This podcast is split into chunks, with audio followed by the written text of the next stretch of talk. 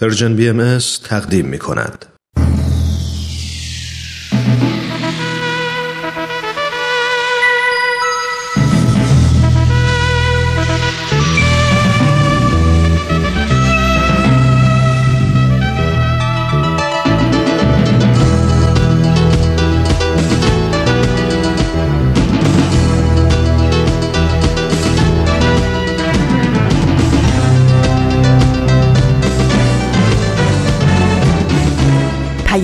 دوست.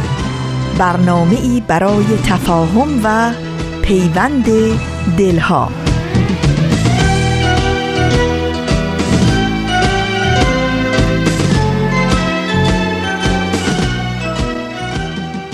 اینجا رادیو پیام دوست.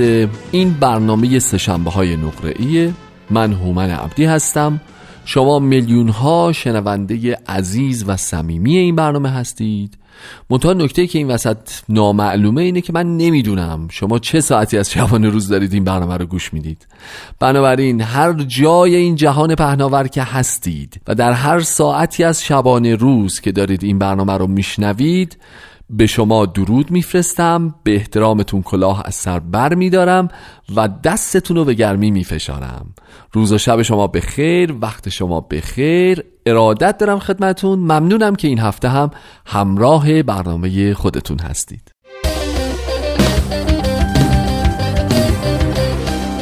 امروز 11 جون 2019 21 خرداد 1398 خورشیدی. ما در برنامه خودمون قسمت دیگری از مجموعه رادمردان جاوید رو خواهیم داشت و همچنین یک قسمت دیگه از فصل یک سپر سخن رو به اتفاق خواهیم شنید. ممنونم که امروزم مثل هفته های گذشته در این 45 دقیقه پیش رو همراه ما هستید.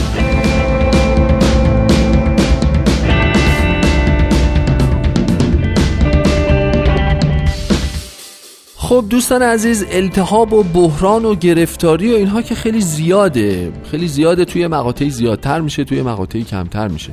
می‌دونین چند روز پیش داشتم فکر می‌کردم که ما می‌تونیم اینجوری بگیم که هزار و یک بحران و مشکل و درگیری داریم الان. بحران حقوق مربوط به حیوانات رو داریم گرسنگی و فقر رو داریم.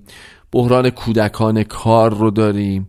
بحران بسیار گسترده گسترده گسترده خانمان برافکن و ریشه دوانده مواد مخدر و اعتیاد رو متاسفانه داریم.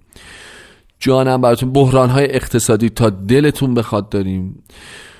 بحث خانواده رو داریم بنیان های خانواده که داره از هم میپاشه. بحران فهم و درک رو داریم. بحران ادب داریم. بحران ادب اجتماعی داریم. خلاصه هزار یک گرفتاری داریم. واقعا آدم وقتی میشینه لیست می‌کنه می‌بینه انگار این لیسته الا ماشاءالله تمومی نداره بزنم به تخته. برای هر کدوم از ما به تناوب و تناسب ممکنه که برخی از این بحران ها خیلی مهم باشه خیلی تاثیرگذار باشه یا ما رو در زندگی روزمره خودمون بیشتر درگیر خودش بکنه. طبیعتا من هم از این ماجرا مستثنا نیستم. از میان همه این چیزهایی که گفتم یکی از این موارد خیلی خیلی برای من رنجاور راستشو بهتون بگم. خیلی خیلی دردآوره و هر سری که یا مصادیقش رو می‌بینم تو کوچه و خیابون یا فیلم ها رو از جاهای مختلف دنیا می‌بینم یا وضع اصفار حال حاضر این مشکل رو در ایران که می‌بینم. اصلا واقعا نمی‌دونم چجوری بهتون بگم که چقدر رو من تاثیر می‌ذاره و چقدر حالمو بد می‌کنه. کدوم یکی از این بحران هاست بحران کودکان کاره.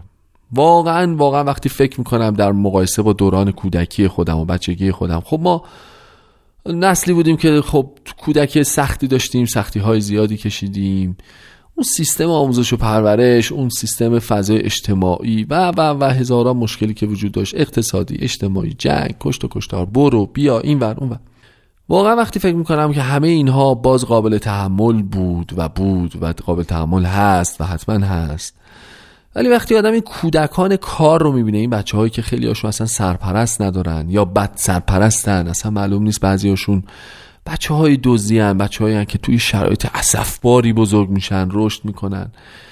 وای وای وای اصلا خیلی حال بدیه خیلی حال بدیه. به نظر من در میان خیلی عظیم بحران ها و مشکلاتی که ما داریم بحران مثلا این برنامه سهشنبه های نقره هم یکی از این بحران است که ما داریم. ها. واقعا خدا قسمت بکنه کمک کنه. من نمی‌دونم یه دستی بالا بزنیم این برنامه رو از حیز انتفاع ساقط بکنیم نجات پیدا کنیم. به خدا قسم.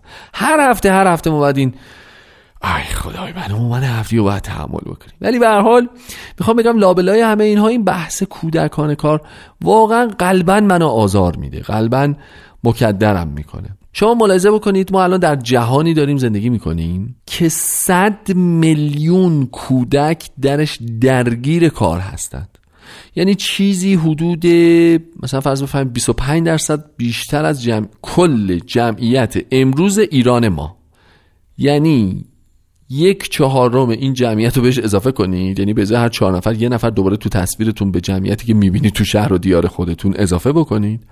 معادل این در سراسر جهان تازه می‌دونید که آمارها تخمینیه. متاسفانه بنا به هزار و یک دلیل آمار دقیقی هم وجود نداره. نزدیک به 100 میلیون کودک در جهان درگیر این پروژه کارن. اینا آموزش درست حسابی ندارن مدرسه ندارن تعلیم و تربیت ندارن تفریح ندارن بهداشت ندارن.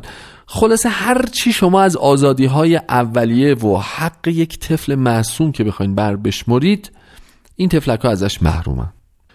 بعضیا در مورد این حوزه در مورد این مشکل در مورد این پدیده چی بگم واقعا خبیس و پلید و نابهنجار اجتماعی راهکارهای ارائه میدن. دولت ها میان وسط یه کارایی می‌کنن انجیو ها یه بخشی از کار رو می‌گیرن. مردم همینطور نهادهای محلی داریم نهادهای مدنی داریم. گاهی وقتا کارگرها دور هم جمع میشن کلونی تشکیل میدن. گاهی وقتا کارفرماها همینطور به مناسبت های مختلف و و و و. ولی به نظر می‌رسه که با نقطه مطلوب فاصله هنوز بسیار زیاد داریم. بسیار زیاد. این بحث رو لطفا همینجا نگه دارید. ما بریم به قسمت دیگه از مجموعه رادمردان جاوید رو بشنویم به اتفاق. در ادامه برنامه در این مورد با همدیگه با صحبت خواهیم کرد.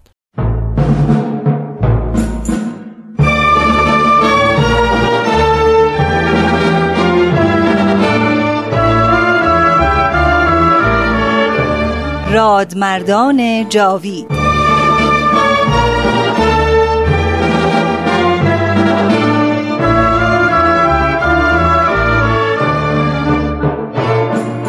و اما در این ظهور ازهر و سلطنت عزما جمعی از علمای راشدین و فضلای کاملین و فقهای بالغین از کأس قرب و وسال مرزوق شدند.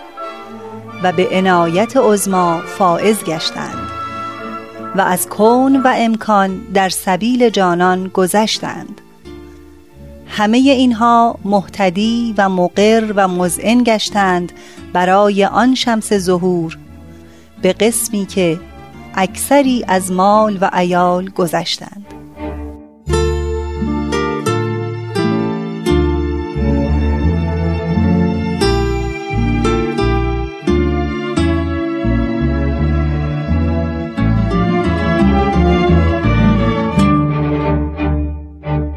همراهان گرامی درود بر شما. ترانه هستم.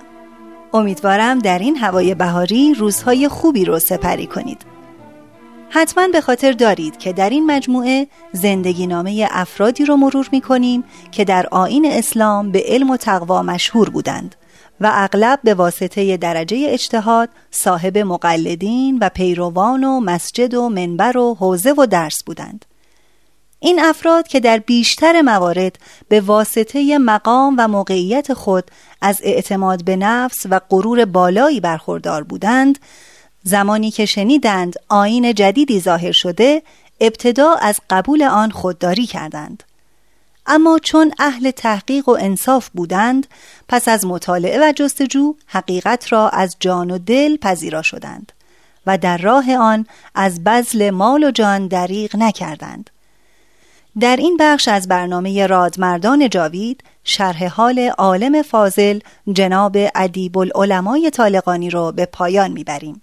لطفا همراه ما باشید.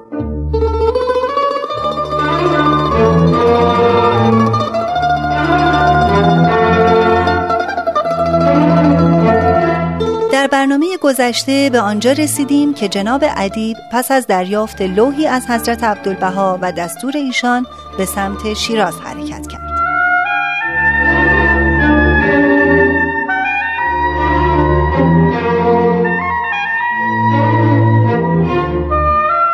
در راه شیراز به هر ده یا منزلی که می رسیدیم مردم را آماده آشوب و هنگامه می دیدیم.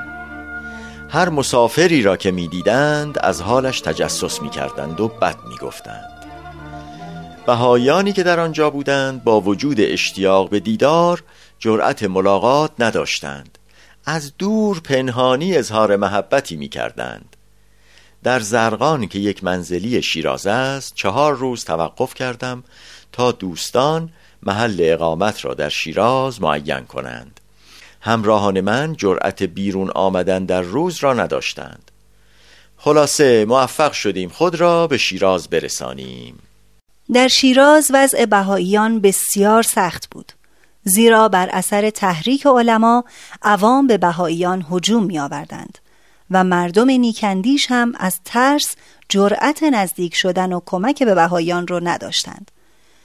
در چنین زمانی بود که لوحی از حضرت عبدالبها مرکز عهد و پیمان امر بهایی رسید که باید فوراً بیت حضرت باب مؤسس آین بابی و مبشر حضرت بهاءالله که سالها در دست دیگران بود و بسیار تغییر کرده بود به کلی خراب شود و از روی همان اساس اصلی بدون نقطه زیاد و کم به صورت اولیه و در کمال استحکام بنا شود.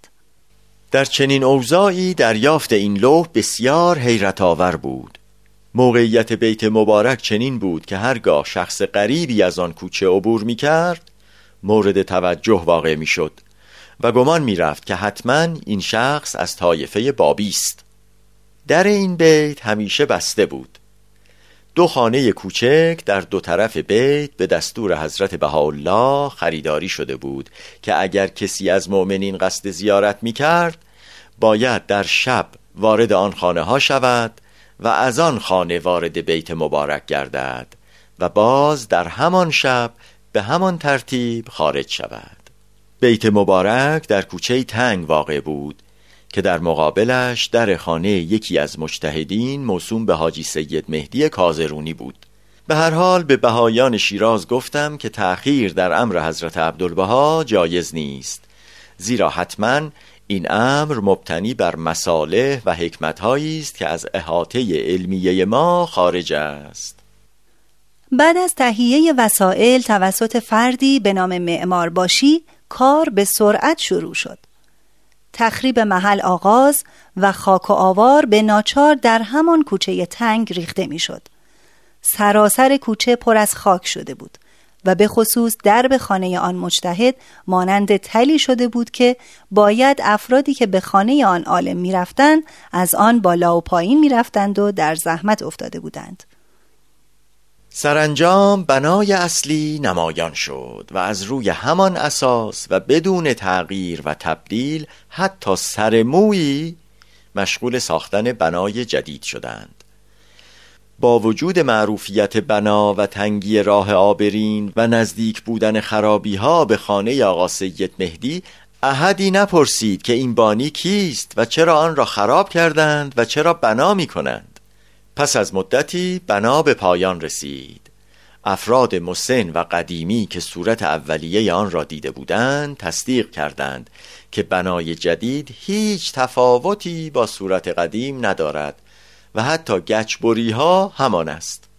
پس از آن لوح مبارکی دریافت کردم و معمور ملاقات و ترتیب امور بهایان هندوستان شدم. امر فرموده بودند که پس از آن به عراضی مقدسه حرکت کنم. پس با میرزا علی پسرم و جناب میرزا محمود زرقانی از طریق بوشهر به بمبئی و بعد به عرض اقدس یعنی عکا و حیفا سفر کردم. پس از زیارت حضرت عبدالبها و عراضی مقدسه به دستور مبارک به ایران بازگشتم. و به نقاط مختلف ایران سفر نمودم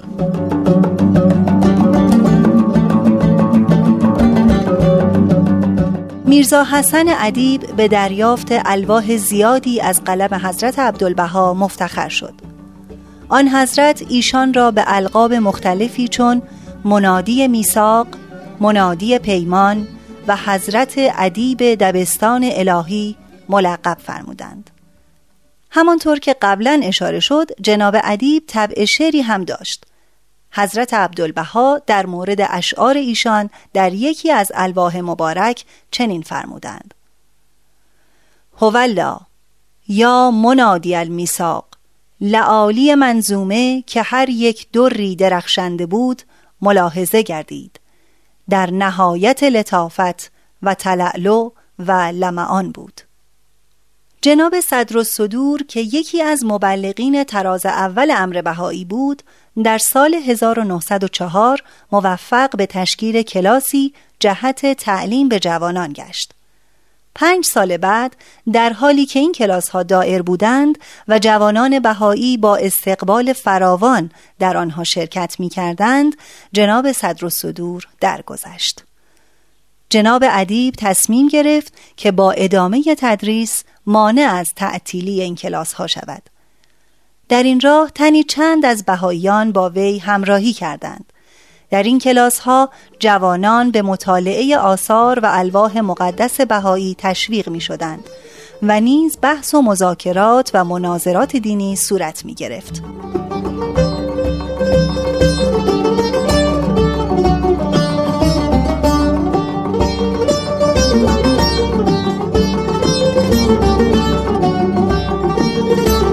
در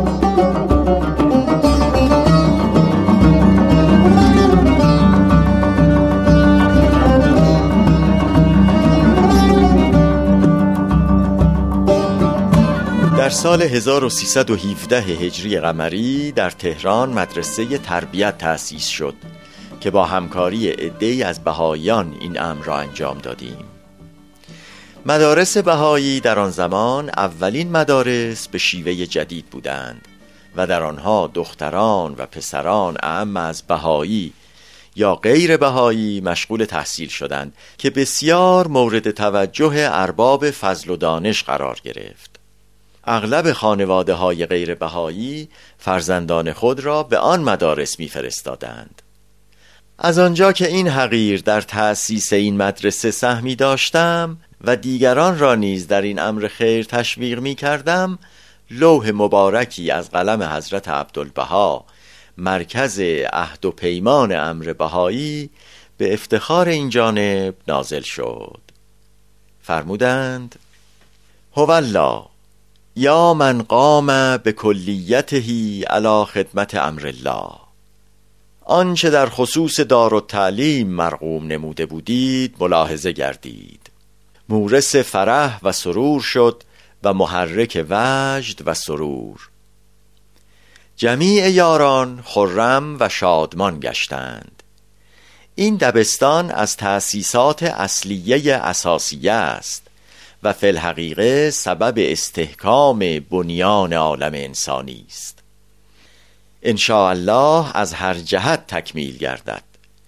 چون این دبستان در هر خصوص مکمل و معمور و فائق بر سایر مکاتب و مدارس گردد دیگری و دیگری به تتابع تأسیس شود. مقصود این است که یاران باید در فکر تربیت و تعلیم عموم اطفال ایران افتند. تا کل در دبستان عرفان چشم و گوش باز نموده و به حقایق کائنات پی برده کشف رموز و اسرار الهی نمایند و به انوار معرفت و محبت حضرت احدیت منور گردند. و این بهترین وسیله است به جهت تربیت عموم. ولبها و علک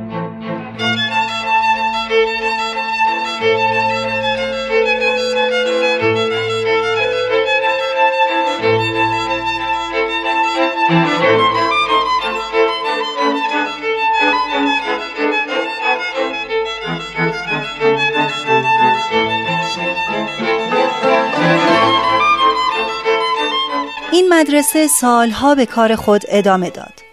تا اینکه در سال 1934 میلادی به دستور حکومت وقت تعطیل شد. از جمله موفقیت هایی که جناب ادیب در دوران زندگی به دست آورد نگارش رساله استدلالی بود که ایشان را مورد مرحمت حضرت عبدالبها قرار داد. آن حضرت در لوحی درباره این رساله چنین می‌فرمایند. هولا ای منادی پیمان نامه رسید مرقوم فرموده بودید که رساله ای به قواعد فلسفه در اثبات حقیقت مظاهر قدسیه و این ظهور اعظم نگاشته اید و تدریس به جوانان این عصر رحمانی و نورسیدگان باغ الهی می نمایید. این خبر سبب سرور بود زیرا وظایف اصلیه ایادی امرالله تعلیف کتب مفیده و رسائل بدیعه در اثبات الوهیت و وحدانیت و حقیقت مظاهر مقدسه است.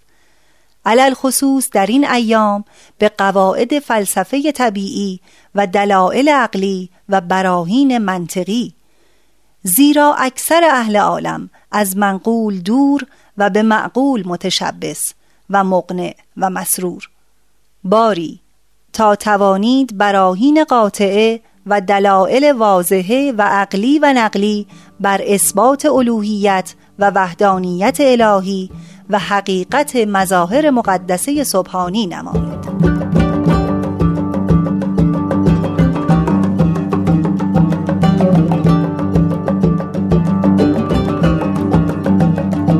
این مدعیان در طلب یار به هر سو کردند تکاپو.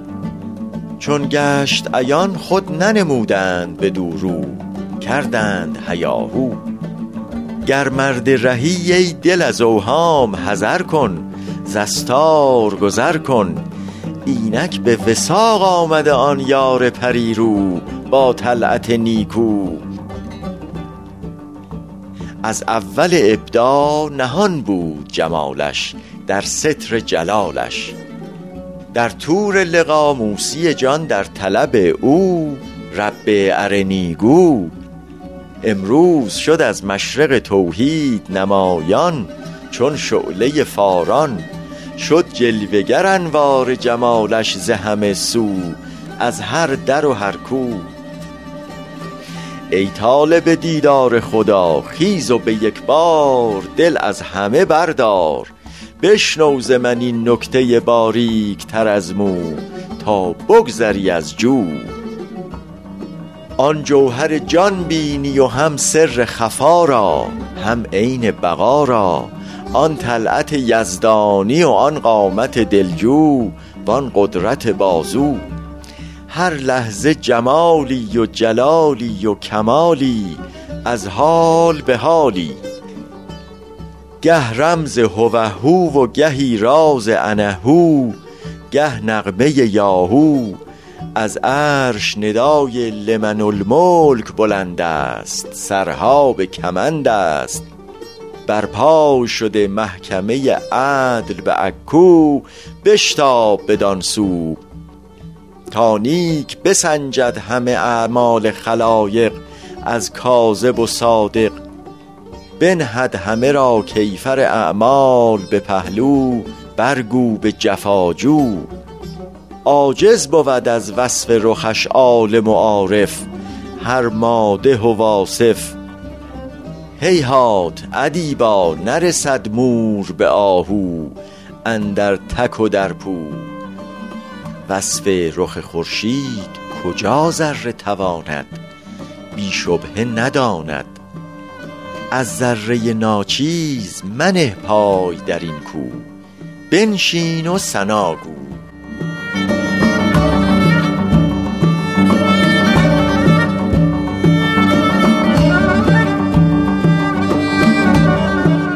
جناب ادیب العلماء طالقانی در سال 1337 هجری در سن 73 سالگی در تهران درگذشت و در بقعه امامزاده معصوم مدفون شد. از قلم حضرت عبدالبها مناجات طلب مغفرت نازل شد. بعدها جسد ایشان در جوار سه ایادی همتای خیش در گلستان جاوید تهران یعنی گورستان بهاییان تهران به خاک سپرده شد. ایشان از سوی حضرت شوقی ربانی ولی امر دیانت بهایی در زمره هواریون حضرت بهاءالله شمرده شد.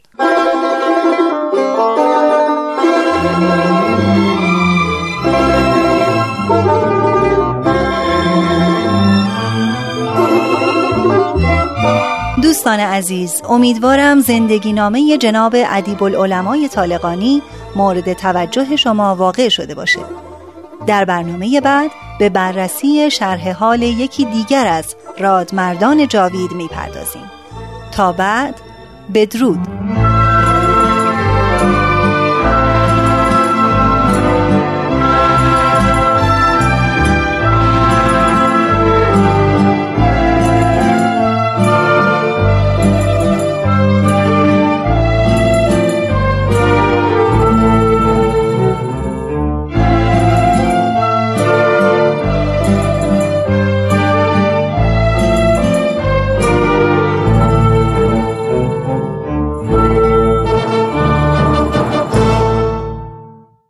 خب دوستان عزیز همراه هستید با سشنبه های نقره ای. این بخش دیگری از مجموعه رادمردان جاوید بود که به اتفاق شنیدیم. ما امروز راجع به پدیده کودکان کار داریم با هم صحبت می‌کنیم. صحبت کردیم که نزدیک به 100 میلیون کودک در جهان درگیر این مسئله هستند بهداشت ندارن تفریح ندارن غذای سالم ندارن و و و و و. حالا جالب اینجاست که فکر بکنید بیش از نیمی از اونها یعنی چیزی بوده 50 میلیون نفر 50 60 میلیون از این بچه های تفلک درگیر بدترین نوع کارم هستند یا تو محیط های کار خطرناک دارن کار می‌کنن یا ساعات خیلی زیادی کار می‌کنن یا در شرایط خیلی نامطلوبی کار می‌کنن یا به بردگی گرفتار میشن یا به بیگاری گرفتار میشن یا به تنفروشی تفلک های مسئوم گرفتار میشن یا به قاچاق مواد مخدر یا یه سریاشون هم می‌دونید دیگه دچار پروژه های درگیری مسلحانه میشه. گروه ها و تیم های مختلف اینها رو می‌گیرن. به کار بنده های خدا رو ازشون سوء استفاده می‌کنن برای اینکه تو جنگ ها و نبرد ها و درگیری های مسلحانه بلکه به این واسطه بتونن یه کاری بکنن یه کاری رو در جهت مقاصد خودشون پیش ببرن. اون بخششون که مشغول به کارن فکر می‌کنم ما دو تا روی کرد می‌تونیم نسبت بهش داشته باشیم. یکی از دید اون کارفرماهاست یکی از دید خانواده هایی که این بچه ها رو مشغول می‌کنن به این کارها و میگمارنشون به قول ادبا. ما باید در قالب انجیو ها در قالب افراد آزاد در قالب کسانی که می‌تونیم در فضای مجازی قلم بزنیم می‌تونیم تاثیر بذاریم می‌تونیم مقاله بنویسیم می‌تونیم بریم با این آدم ها صحبت بکنیم می‌تونیم بریم با اون کارفرماها با مدیرانشون صحبت بکنیم و اونها رو توجیه بکنیم. می‌تونیم نقش آفرینی بکنیم. در قالب آدم هایی که می‌تونیم از این طرف از سمت خانواده ها وارد بشیم و فضایی رو برای خانواده ایجاد بکنیم که نیاز به درآمد اون بچه طفل معصوم نداشته باشه که این طور با رنج و مشقت و سختی در گرما و سرما ساعات بسیار طولانی به که با همسناش بازی بکنه ناچار باشه تن به همچین کار طاقت فرسایی بده می‌تونیم از اون جهت هم وارد بشیم. بنابراین از دو جبهه به نظر می‌رسه که ما تو این قضیه می‌تونیم مسمر سمر باشیم. یه بحث بحث حالا می‌خوام بهتون بگم که یه سری شاخه های دیگه هم داره ها. یه بحث فرهنگ سازیه یه بحثی سر تشکیل دادن اجتماعی از افراد خیره که بتونیم یه حجم خیلی زیادی از این آدم ها تحت پوشش قرار بدیم. و و و و که این بحث خیلی مفصله. باز در موردش صحبت خواهیم کرد. اجازه بدید بریم یه قسمت دیگه از فصل یک مجموعه سپهر سخن رو به اتفاق بشنویم. در ادامه برنامه باز با هم صحبت خواهیم کرد.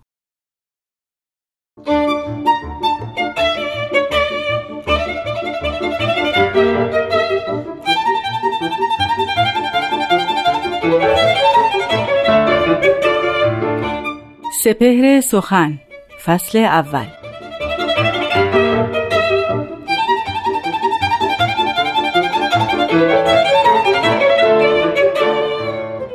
رضا مده که دلم کام دشمنان گردد. ببین که کام دل من جز رضای تو نیست.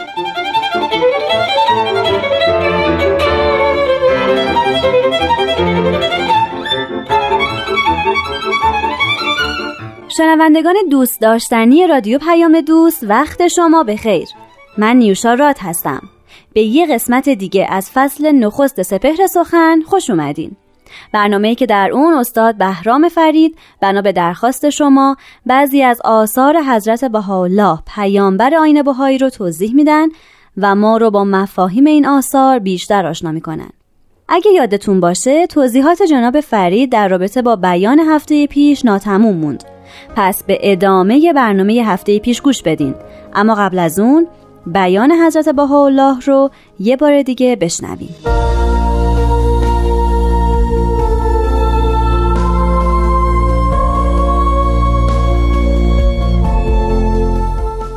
حضرت بهاءالله میفرمایند ای دوستان من در سبیل رضای دوست معش نمایید و رضای او در خلق او بوده و خواهد بود. یعنی دوست بی رضای دوست خود در بیت او وارد نشود و در اموال او تصرف ننماید و رضای خود را بر رضای او ترجیح ندهد و خود را در هیچ امری مقدم نشمارد.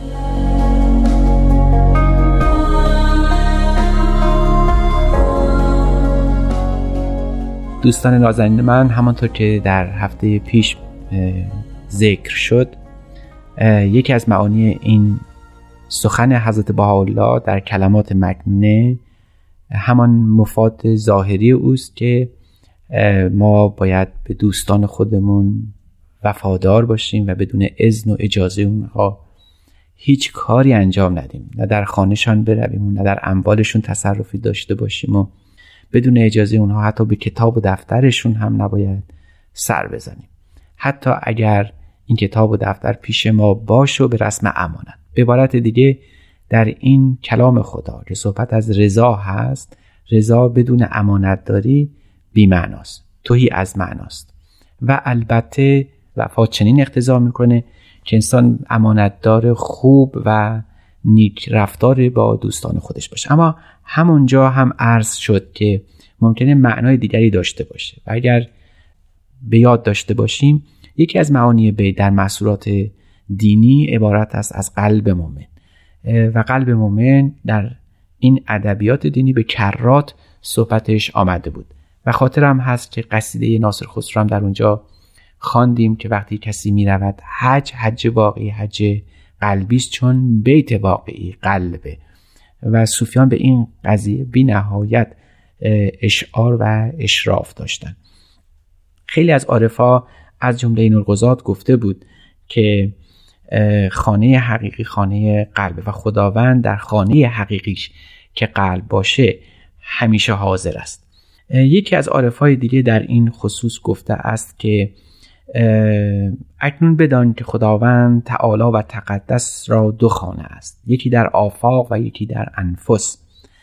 آنچه در آفاق است خانه است که ابراهیم برآورده است و آن در مکه است و آنچه در انفس است دل بنده مؤمن است. چنان که به موسی خطاب کرد که یا موسی فرق لی بیتن حتی از کنه موسی گفت خداوندا تو از جا و مکان منزهی تو را خانه کجا باشد و کدام خانه لایق تو باشد؟ خداوند فرمود لا یسعنی ارزی ولا سماعی و انما یسعنی قلب و عبدی المؤمن.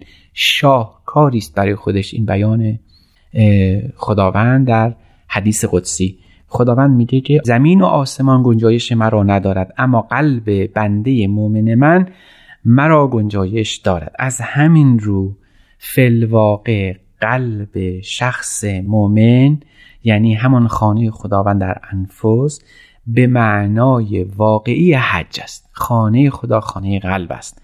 و معنی این که در این خانه خداوند حاضر است باید خودمون رو بشناسیم که تعلق به خداوند داریم. و باز هم در اندیشه فیلسوفان و عارفان اسلامی حج هم به معنای حج واقعی یعنی اینکه به بیت اعظم خداوند یعنی قلب توجه بکنیم. اگر چنین معنا کنیم دوست بی رضای دوست در بیت او داخل نشود یعنی قلب خودمون رو باید به تمام از آن خداوند بکنیم. و باز هم به عنوان تأییدی دیگر بر این اندیشه بزرگ دینی باید این قول امیر حسین هروی در کنز و رموز رو شاهد بیاریم که گفت کعبه مردان نه از آب و گل است طالب دل شو که بیت الله دل است. پس بیت حقیقی خانه خداست.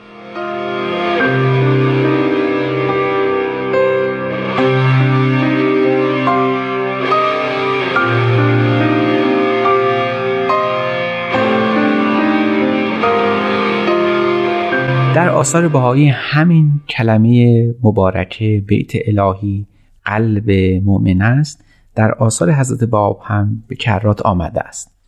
مثلا فرمودن که قلوب مؤمنین است محل رضای حق سریح بیان. یعنی قلب مؤمن محل رضای خداوند است. و در جای دیگر فرمودند قلب مؤمن محل ظهور الله است. حتی اینقدر این قلب مهمه و اهمیتش ارجح از بیت ظاهری است که حضرت باب قدقن فرمودن حرام کردند که مبادا مؤمنی سبب حزن مؤمن دیگر شود. فرمودن مراقب خود باشید که در هیچ حال بر هیچ نفسی حزنی وارد نیاورید که قلوب مؤمنین اقرب است به خداوند از بیت تین یعنی گل. و تقرب جویید به سوی خداوند در بیت او یعنی در همین قلبه که دعا در آنجا مستجاب میگردد. در نظر حضرت باب مبشر به ظهور حضرت بهاءالله یکی از معانی بیت همون قلب مؤمن است. باز هم در جای میفرمایند که مراقب به ذکر الله باشی که قلب تو همیشه حیوان باشد که از محبوب خود محتجب نمانی. نه این که به لسان ذکر بخوانی و قلب تو متوجه نباشد به ذروه قدس و محل آنس لعل اگر واقع شوی در یوم قیامت مرآت قلب تو مقابل باشد شمس حقیقت را. یعنی این که ما میگیم بی رضای دوست در بیت او وارد نشود. یعنی به هیچ وجه زندگی معنایی نداره. اگر اگر خدای ناکرده در قلب جهتی سببی به غیر حق در او وجود داشته باشه. معنیش این است که ما باید در قلبمون به دنبال قوای قلبمون باشیم. قوای روحانی قلب رو در نظر بگیریم. اموالی که در این خانه هست عبارت است از عشق وفا صدق. امانت معرفت الله و از این قبیل فضائل الهی. ما نمی‌تونیم این اموال و صرف دنیا و دنیا خاری خودمون بکنیم. ما نمی‌تونیم از معرفت الله راهی برای اسباب دنیوی فراهم بکنیم. ما نمی‌تونیم محبت الله رو برای کارهای دنیوی معامله بکنیم. ما در داد دیانت باهایی به سریح بیان بارها خوانده ایم که حب مرا سرمایه خود کن. این حب الهی سرمایه حیات روحانی ماست. نه اینکه بخوایم از او ترفی در حیات دنیوی ببندیم. اگرچه فلواقع قلبی که این قوا درش بار آمده صرف شده این اموال الهی که مال خداونده در قلب رشد بکنه و حیات روحانی پیدا بکنه تأثیر در حیات جسمانی او هم خواهد داشت. اما نکته این است که وقتی فرمودن در همین کلمات مگنه فتفکروا فی ذالک یا اول الافکار باید صاحب فکری بود در این کلمات فکر کرد و پی بود که فی واقع بهترین معنا برای اموالی که در قلب هست معرفت نفس است. یعنی ما بتونیم نفس خودمون رو بشناسیم. یکی از بزرگترین اموال خداوند رو به دست آوردیم. از معرفت نفس معرفت خداوند دیگه می‌توان گفت که راه چندانی نمونده. حتی در آثار الهی در ادیان سابق هم آمده است که من عرف نفسه فقط عرف ربه. این نفس در اینجا یک معنای خود شخص انسانی رو داره. از یه طرف دیگه نفس می‌تونه معناش مظهر ظهور یا پیامبر الهی باشه. از طرف دیگه می‌خوانیم که یکی از اموال بزرگی که در قلب هست و ازان خداونده رضای الهی است. رضا اون کعب رضا اون کعبه گم شده همه ماست. اون جستجوی قایی تمام اعمال ماست. ما در هر کاری که در دین انجام میدیم در هر رفتاری که در هیئت اجتماعی انجام میدیم که رنگ دین داشته باشه ما باید به دنبال رضای الهی باشیم.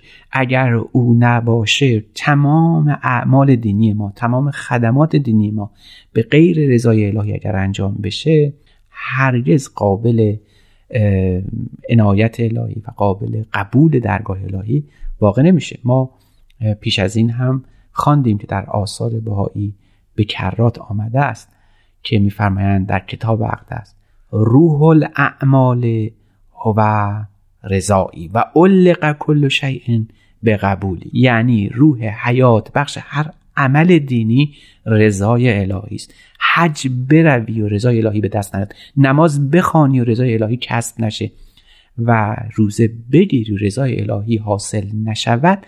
در اصل اون اعمال از حیز انتفاع و سمر بخشی خودش عاجزه. پس بنابراین این اموال یکی از این اموال فلواقع در خود کلامات مکنونه گفته شده و اون رضای الهی است. ما باید در نظر بگیریم که منطوق کلمه مبارکه که در احادیث اسلامی هم آمده این معنا رو می‌تونه تایید بکنه. اون جایی که فرمودن که الرضا باب الله اعظم. اگه قرار باشه این خانه قلب ما دری داشته باشه مهمترین درش همون در رضاست. معنای رضاست. پس دوست بی رضای دوست در بیت او داخل نشود و در اموال او تصرف ننماید.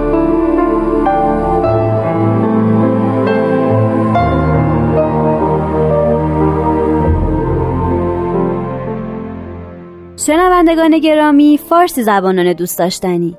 خیلی ازتون سپاسگزارم که به این قسمت از سپهر سخن هم گوش دادین.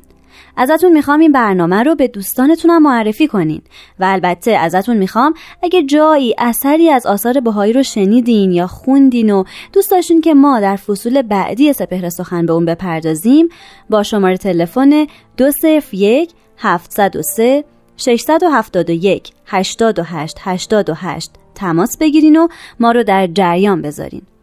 من نیوشا راد هستم و به اتفاق استاد بهرام فرید و تهیه کننده این برنامه پارسا فنایان روزگاری خوش براتون آرزو می‌کنم. خدا نگهدار.